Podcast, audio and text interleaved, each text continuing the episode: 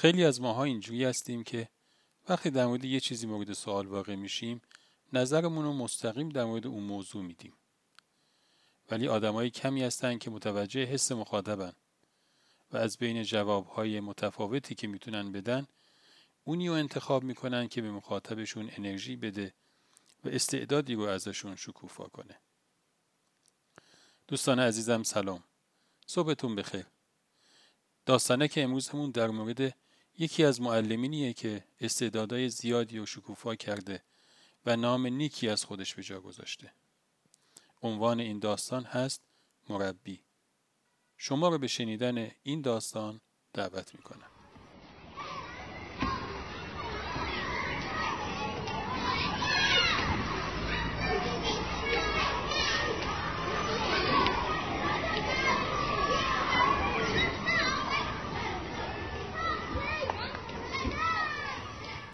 پسرک احساس خوبی از خودش نداشت.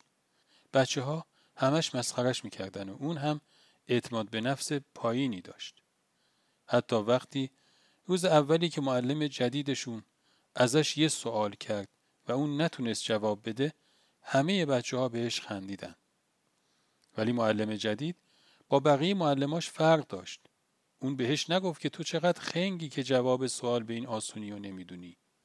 آقای معلم بعد از کلاس اونو صدا کرد و یک بیت شعر بهش داد و ازش خواست که اون شعر رو حفظ کنه ولی در مورد اون با کسی چیزی نگه فردای اون روز توی کلاس درس آقای معلم اون بیت شعر رو روی تخت سیاه نوشت و از همه بچه ها خواست که به سرعت اون رو حفظ کنن و بلافاصله اون رو پاک کرد. هیچکس نتونسته بود این بیت شعر رو حفظ کنه جز همین پسرک داستان ما. این اتفاق فردا هم افتاد. روزهای بعد هم افتاد. اولاش بچه ها از حافظه پسرک تعجب می‌کردن. کم کم این تعجب به تحسین تبدیل شد و حس تمسخر از بین رفت. پسرک احساس می‌کرد که اعتماد به نفسش داره برمیگرده.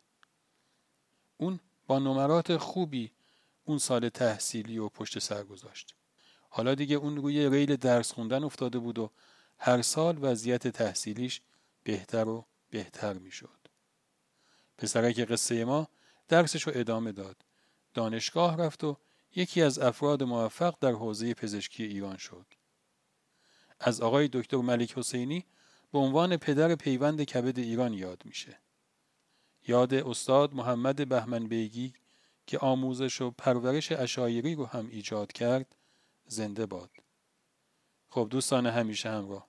امیدوارم که از شنیدن داستان امروزمون لذت برده باشید. تا روزی دیگر. و قصه اینو شما را به خداوند بزرگ می سپارم خدا نگهدار.